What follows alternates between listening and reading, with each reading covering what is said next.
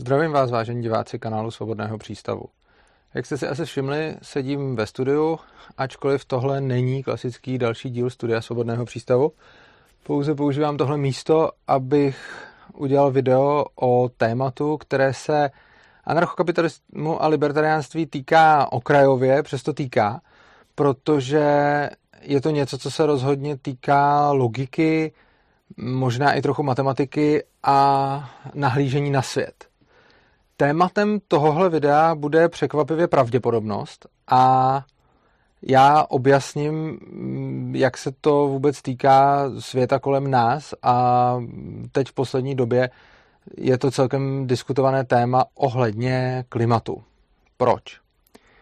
Máme nějaké klimatické modely a často různí vědci a věci ani tak ne, jako spíš potom novináři a politici, kteří nějakým způsobem operují s výstupem, s eh, výstupy těch vědců, operují s pravděpodobnostmi, že nějaká situace nastane. A já bych chtěl rozebrat celkově to slovo pravděpodobnost, co je tím míněno, protože tenhle ten problém se zdaleka netýká pouze klimatických změn a modelů, ale dostáváme se k němu tak nějak obecně. Pravděpodobnost totiž eh, je slovo, které může označovat dvě různé, dvě různé věci, ačkoliv velice podobné. To první je pravděpodobnost matematického hlediska. To znamená, že máme nějaký pravděpodobnostní prostor a zjišťujeme, s jakou pravděpodobností dojde k nějakému jevu. Nula znamená, že k němu nedojde nikdy, jedna znamená, že k němu dojde vždy a cokoliv mezi tím uh, určuje třeba 0,5 znamená, že k němu dojde v polovině případů, čili 50% je 0,5, 1 je 100% a 0 je 0%. Eh, když to řeknu na nějakém příkladu, aby to bylo trochu jasnější, řekněme hod kostkou. Pravděpodobnostní prostor je těch šest, eh, těch šest stěn kostky, které můžou padnout a pokud nás zajímá, jaká je pravděpodobnost, že padne buď jednička nebo dvojka, tak v takovém případě my víme, že celkový pravděpodobnostní prostor má tedy 6 stěn kostky a nás zajímají dvě stěny kostky, což znamená, že víme, že pravděpodobnost, že padne jednička nebo dvojka je 2 lomeno 6, čili jedna třetina, což znamená pravděpodobnost 33,3 periodických procenta. Tímhle tím způsobem se dají krásně určovat pravděpodobnosti u jevů, u kterých známe ten pravděpodobnostní prostor a víme, jaké jevy popisujeme. Eh, Tímhle tím můžu zjišťovat spoustu dalších, eh, spoustu dalších eh, věcí a mohu je zjišťovat velice přesně, pokud mám ty vstupy. Problém je, že slovo pravděpodobnost se používá ještě taky pro, řekněme, nějaký odhad, když chci něco vyjádřit. Jo? Když chci říct, jaká je šance, že teď se na tohleto video podívá víc než prostě, já nevím, třeba tisíc lidí, případně jaká je pravděpodobnost, že mě vezmou do nové práce nebo cokoliv takového. V tomhle stavu my se snažíme tu pravděpodobnost nějakým způsobem odhadnout, protože neznáme ten pravděpodobnostní prostor. Což znamená, že tím chceme jenom tak někomu něco sdělit a používáme k tomu podobné měřítka jako ta matematická pravděpodobnost. Konkrétně, když řeknu, no, já nevím, byl jsem u pohovoru, myslím si, že jsem se jim moc nelíbil, dávám tomu tak 10%, že mě vezmou. Tohle je něco, kdy vlastně člověk čistě pocitově eh, odhaduje svoje šance, aniž zná ten pravděpodobnostní prostor a aniž zná mm, vlastně vůbec ten jev, eh, s jakou, s jakou šancí nastane. Je to prostě jeho čistý odhad. A doposud je to v pohodě, protože každý tak nějak vidí, že když budu říkat, hm, mám 90%, že mě vezmou do práce, protože si myslím, že jsem byl u pohovoru dobrý, tak každý vidí, že je to nějaký můj odhad a že jsem k tomu rozhodně nic jako nepočítal, že tím vyjadřuju nějaký svůj pocit. Oproti tomu, když budu počítat, s jakou pravděpodobností vyhraju sportku, když si vsadím, tak tam už je jasný, že jsem nějakým způsobem provedl výpočet a že eh, to, co potom prezentuji, je už nějaký, řekněme, matematický výsledek. Háček bývá v případech, kdy je to trochu od jednoho a trochu od druhého. Konkrétně si se můžeme podívat třeba na ty klimatické modely. Uh, některé ty klimatické modely pracují s pravděpodobností, že k nějakému jevu dojde. A háček je v tom, že ono se tam s tou pravděpodobností sice skutečně počítá a modelování nejenom klimatické, ono i modelování všude jinde počítá s pravděpodobnostmi, ale často jsou vstupy těch výpočtů celkem v zásadě odhady, byť kvalifikované odhady a třeba odhady vědců, ale pořád ještě jenom odhady. Což potom ve výsledku znamená, že ta výsledná pravděpodobnost, která z toho vyjde, pokud do toho výpočtu vstupovaly odhady, je v podstatě daleko spíš ta pocitová pravděpodobnost typu mám 50% si myslím, že mě vezmou do práce a 50% že mě nevyhodí, mám to pare na pare. A ta, když mluvíme o nějakém třeba klimatickém modelu a podobně, tak ona zatím sice je nějaká matematika, což znamená, že lidem se potom může zdát, že ta pravděpodobnost, s kterou se určuje, že takový model nebo něco takového skutečně nastane, je vypočítaná. A ona skutečně je. Ale je vypočítaná ze vstupů, které víceméně hádáme. Jo? Konkrétně, teď nedávno jsem měl zrovna o tomhletom uh, rozhovor v jedné diskuzi pod jedním videem v kanálu Svobodného přístavu, kdy mi někdo právě říkal, že přece hm, pravděpodobnost a e, něco takového se dá prostě spočítat a že jsou na to matematické modely a že tedy když nějaký model klimatických změn bude mít nějakou pravděpodobnost, že to takhle dopadne, tak to znamená, že je to takhle spočítané, je to spočítané matematicky, e, máme to v podstatě dokázané a můžeme k tomu přistupovat podobně, jako když spočítáme šanci, že vyhrajeme v loterii. To není pravda. Určitě to tak není a já vysvětlím proč. Dotyčný mi mimo jiné říkal, no my můžeme počítat přece s pravděpodobností. To je stejné, jako když budu chtít vědět, jaká je pravděpodobnost, že když teď vyjdu na ulici, takže potkám člověka, který bude měřit víc než 190 cm třeba. A je pravda, že tuhle pravděpodobnost určit můžeme. Jak?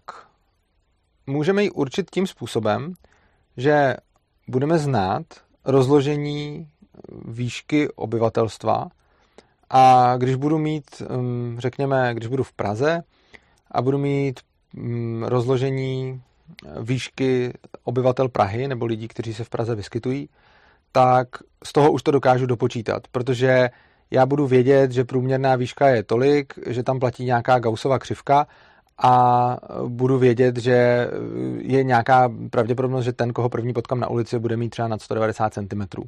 A tohle to dokážu spočítat. Dokážu to ale spočítat jenom proto, že znám ten pravděpodobnostní prostor.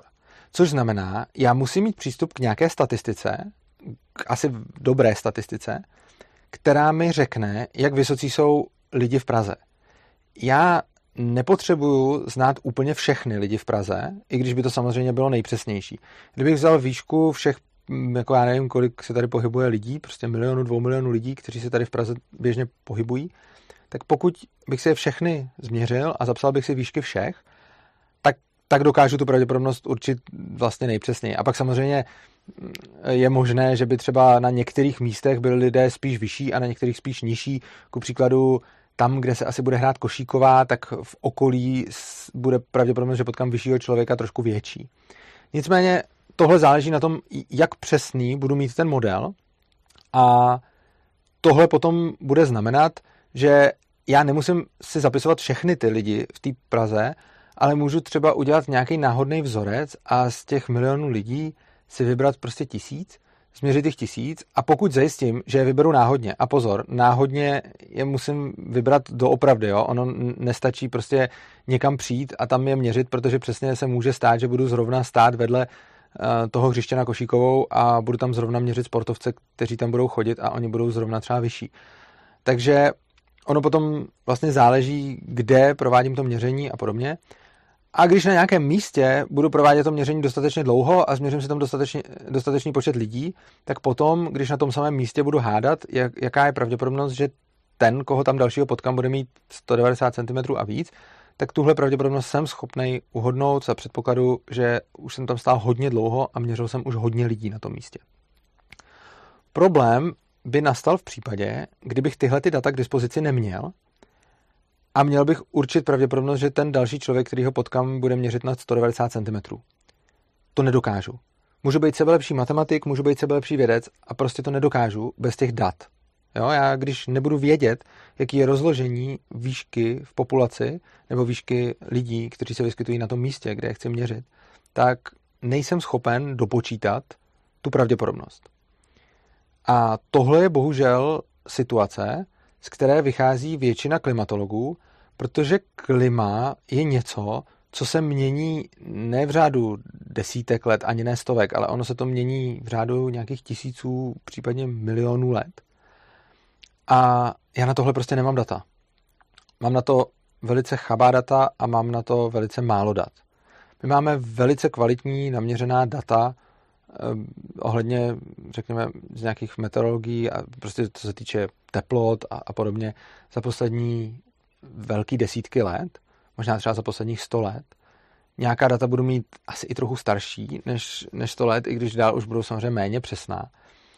A rozhodně nemáme naměřená data na stovky let zpátky. No a já, pokud mám porozumět nějakým způsobem uh, tomu klimatu a předvídat, co se stane nějak výrazně v budoucnu, tak mi prostě nestačí takhle malý vzorek. Nestačí mi na to, abych udělal matematický závěr a spočítal matematickou pravděpodobnost. Stačí mi na to, abych si vytvořil názor a dělal odhad a pokud jsem fundovaný vědec z daného oboru, tak můj odhad může být kvalifikovaný, může být informovaný, ale není to výpočet, jako když počítám pravděpodobnost, že vyhraju v loterii, kde znám ten pravděpodobnostní prostor. Já ho tady prostě neznám. Jo? Takže tady máme ten problém, že my neznáme vůbec ta data zpátky, známe jenom strašně krátce. A pokud my chceme zjistit, jaký bude klima za následujících 100 let a máme k dispozici data ze stovky let, no tak to je podobný, jako kdybych chtěl zjistit, jaká bude, jak, s jakou pravděpodobností bude následující člověk, který ho potkám na ulici vyšší než 190 cm, ale všechna data, která bych měl k dispozici, by bylo jeden člověk, kterého jsem potkal, tak přibližně. Jo? Že prostě potkal jsem jednoho, tak dobře, potkal jsem člověka a ten měřil 170 cm. A teď je otázka, s jakou pravděpodobností ten další, který tam půjde, bude mít 190 a víc. No já nevím. To se nedá ani dopočítat. To je prostě čirý hádání. A tenhle ten problém máme s těma změnama klimatu. Já znám data z poslední stovky let a když chci odhadnout další stovku let, tak to je opravdu jako ve smyslu, že prostě pokud by se celý to klima nedalo modelovat už na těch 100 letech a nezjistili bychom, že je periodický prostě každý rok, takže bychom měli jako 100 záznamů, tak je to absolutně nemožný. Jo? Což znamená, že já můžu být sebelepší matematik, ale pokud nebudu mít k dispozici rozložení výšky obyvatelstva, ale budu znát výšku jednoho nebo dvou lidí, které jsem potkal zrovna na ulici a nebudu znát nic jiného, tak nejsem schopen matematicky upočítat, jaká je pravděpodobnost, že ten další, koho potkám, bude mít na 190 cm, protože prostě nemáte jak to udělat. Ten aparát na to matematika neposkytuje, protože to prostě není možný. A tohle je přesně problém toho modelování a ono se to, ono potom, samozřejmě ti vědci mají různé názory na to, jakým způsobem se to klima může vyvíjet. Tyhle ty názory oni můžou promítnout do těch modelů, dát jim jako vstupy a potom na základě toho vypadne nějaké číslo. Čili tam nějaké počítání probíhá. Ale když probíhá počítání ze vstupů, které jsem tam dodal na základě nějakých odhadů, tak ten výsledek je potom také odhad a není to prostě matematicky vyjádřená pravděpodobnost, ale je to daleko blíž tomu, když řeknu, no, tak myslím si, že na 50% jsem naštval svého souseda, protože něco. No, tak pouštěl jsem si v noci hlasitou hudbu a on možná byl doma, možná ne, je to tak pade na pade, občas tam bývá, občas tam nebejvá. A když řeknu něco takového, tak taky můžu mít nějaký jako odhad, protože souseda nějak znám, ale pokud jsem reálně nezjišťoval a nemám ty data, kdy doma bývá a nebývá, jenom se mi zdá, že někdy tam je a někdy tam není, tak to moc přesně odhadnout nemůžu. Další věc je, že ti klimatologové nemají k dispozici dostatek dat na to, aby, ne, nejenom dostatek dat, jako z hlediska třeba teplot a podobně. Oni ono nemáme žádné modely, kterými bychom mohli modelovat uh, počasí a vůbec atmosféru, protože počasí jsou děje v atmosféře a děje v atmosféře jsou ovlivněny gravitací a my si nemůžeme udělat nějaký zmenšený model, jako nějaké třeba malé země a koukat, jak uh, tam budou prostě probíhat nějaké jevy, jak, jak se tam budou posouvat prostě mraky a plyny a podobně, protože ten malý model by, dělal, by prostě dával jiné výsledky než skutečná země, ten velký model, protože se to bude celé lišit v gravitaci. A gravitace bohužel v tomhletom, e, v tomhletom hraje velkou, velkou roli. A další problém je, že my ani pořádně nevíme, pořádně, které vlivy vlastně můžeme zahrnout a které můžeme pominout. Je to podobné jako otázka, způsobuje člověk změnu klimatu? No, asi nějak jo, ale víme jak? Já si myslím, že nevíme. Nevíme to z toho důvodu, že nemáme dostatek dat a nevíme, jak, jakým způsobem vlastně funguje vůbec atmosféra, jakým způsobem funguje tvorba počasí, jakým způsobem my neumíme předpovídat počasí moc dobře. Umíme ho předpovědět na den, dva předem, celkem se slušnou pravděpodobností, ale taky ne moc jistotou. A neumíme ho rozhodně předpovídat na dlouhou dobu dopředu a tím spíš nedokážeme předpovídat nějaké dlouhodobé klima. Samozřejmě předpověď počasí je něco jiného než předpověď eh, jako klimatu na x set let nebo x desítek let dopředu, ale principiálně neumíme ani jedno, ani druhé, protože zatím naše znalosti nesahají tak hluboko, abychom něco takového mohli predikovat. Ono se to zdá zvláštní, protože prostě věda je v mnoha oblastech hrozně daleko a dokážeme posílat jako družice po sluneční soustavě a dokážeme počítat fakt jako už zajímavé zajímavý věci ohledně umě si vyrobit gravitační prak a poslat Voyager někam mimo sluneční soustavu.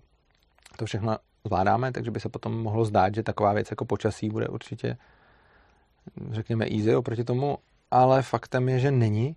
Faktem je, že tohle to předpovídat nedokážeme a že k ničemu takovému nemáme důkazy. Máme k tomu spoustu teorií, ale vlastně nemáme nic, čeho bychom se mohli chytit, že bychom mohli říct, jo, takhle to je a tohle to platí.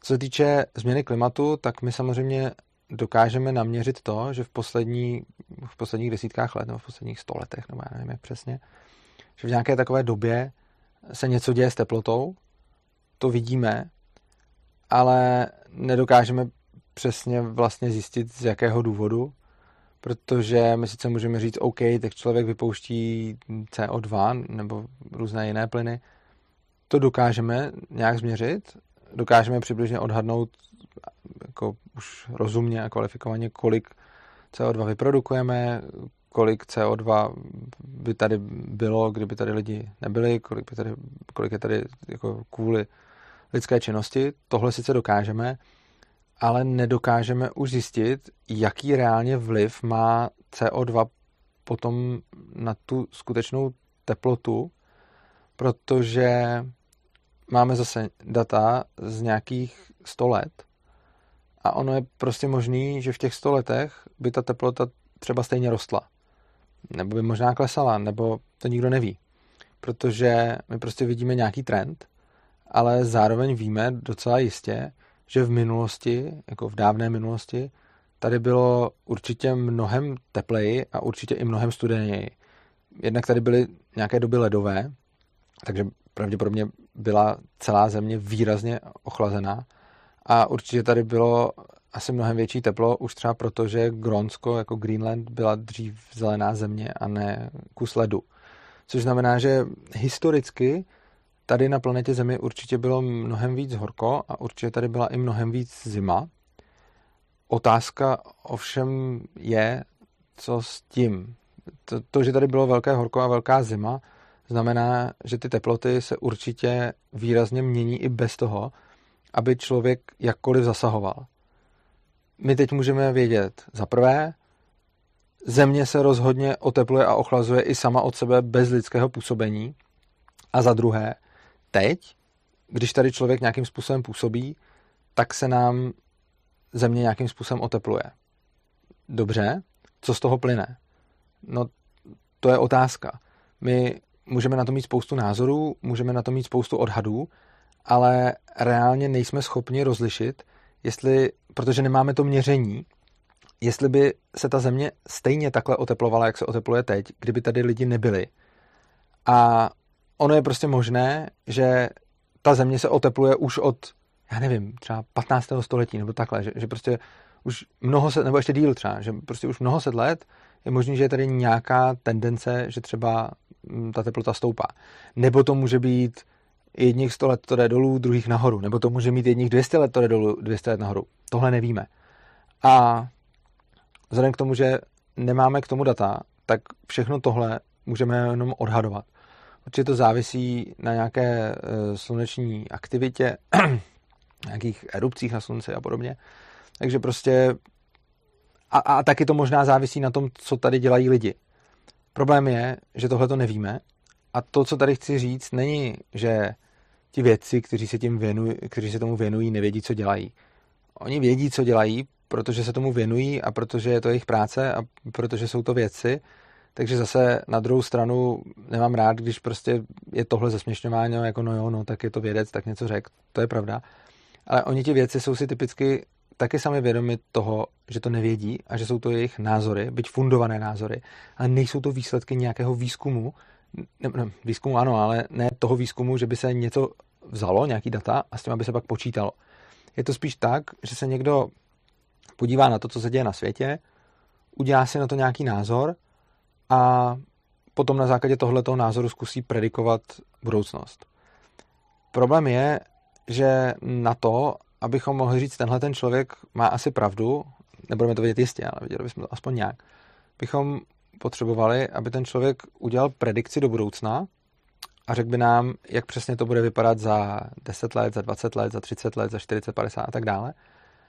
A pak, až se trefí, tak když tohle zjistíme a najdeme nějaký model, který se takhle do budoucna trefuje, tak potom můžeme říct, ano, tento model asi bude nějakým způsobem odpovídat realitě.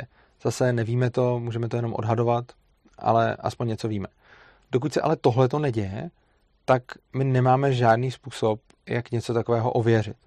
Což znamená, že veškeré klimatické modely a veškeré vědecké závěry a závěry panelu OSN o změnách klimatu a podobně jsou názory vědců, jsou to informované názory, jsou to nějakým způsobem kvalifikované názory, jsou to odborné názory, to všechno ano, ale prosím, nezaměňujme to s tím, že to bylo nějakým způsobem jako matematicky spočítáno a že to je ta věda podobná tomu, když odvodíme vzoreček pomocí toho, že můžeme dělat pokus, který neustále opakujeme a vidíme, že sedí.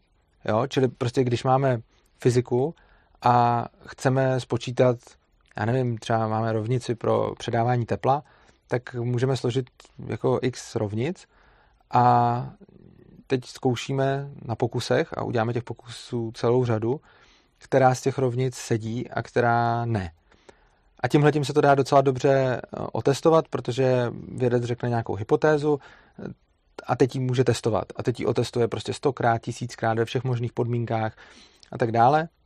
A když zjistí, že se nenašel příklad, který té jeho hypotéze odporuje, tak té hypotéze můžeme nějakým způsobem věřit. Samozřejmě nevíme, nemůžeme na jistotu vědět, že bude pravdivá, protože vždycky se pak může ještě najít nějaký případ, který jsme nezahrnuli. Ostatně jako jsme měli celou newtonovskou fyziku, o které se časem zjistilo, že ji nahradila relativistická fyzika třeba. A takových případů je ve fyzice spousta. Tenhle ten je nejznámější. Každopádně eh, důležité je si uvědomit, že výstupy klimatologů nejsou podpořeny ničím takovým. Není to tak, že bychom měli vědce, kteří budou predikovat, kteří, kteří mají nějakou hypotézu a teď si tu hypotézu mohli tisíckrát otestovat, ono jim to tisíckrát vyšlo, tak řekli, OK, tak tomuhle věříme. Oni si to, ani to není tak, že by to nedopadlo, oni si to prostě nemohli otestovat. Oni mají strašně málo dat, jsme vlastně úplně na začátku toho oboru a teď na to nějak koukáme a vlastně nevíme skoro nic a můžeme hádat. A jsme na tom teď asi tak, jako ta klimatologie má asi tolik dat a tolik šanci na úspěch, jako když nějakí prostě alchymisti kdysi ve středověku prostě zkoušeli tvořit zlato. Oni taky dali nějaký základ jako chemii, určitě jako toho mnoho zjistili a byli to nějací průkopníci, ale jejich prostě vědomosti byly strašně omezené a oni v zásadě nemohli v něčem takovém uspět, byť doufali, že ano. A taky to v té době byli ti nejkvalifikovanější lidi na výrobu zlata. Přesto to vyrobit nedokázali. Rozhodně o tom oboru věděli víc, než každý vidlák eh, prostě někde z vesnice. Takže ti alchymisti určitě byli lepší chemici než průměr tehdejší populace, ale ve spoustě věcí se pletli. Dnešní klimatologové určitě vědí o klimatu mnohem víc než běžní lidé v populaci, mnohem víc než já, mnohem víc než většina z vás, kteří se na to dívají. Na druhou stranu, oni jsou na začátku a jejich modely a predikce jsou momentálně v zásadě jejich názory. Neschazujme ale přistupujme k ním tímhletím způsobem a nenechme se nechávat strhávat médii a politiky, kteří tyto vědecké názory často prezentují jako výsledky výzkumu, který prošel x pokusy a kdy žádný z těchto pokusů tu hypotézu nevyvrátil, protože tohle to prostě není. Takže já vám děkuji za pozornost. Pokud si o tom cokoliv myslíte, napište to dolů do komentářů. Pokud se vám video líbilo, sdílejte ho. A důležitá věc je, netýká se to pouze klimatických modelů, týká se to modelování ve spoustě oborů. Je vždycky důležité se podívat, jaká data vlastně máme k dispozici a z čeho pocházejí závěry, které jsou nám předkládány. Odebírejte náš kanál a šiřte tohleto dál. Ukažte to svým kamarádům, přátelům a známým, protože si myslím, že tohle je něco, co by lidé měli v současné době vzít v úvahu uh, ohledně různé, řekněme, ohledně klimatického šílenství, které tady právě probíhá. Tak se mějte krásně a uživejte si života.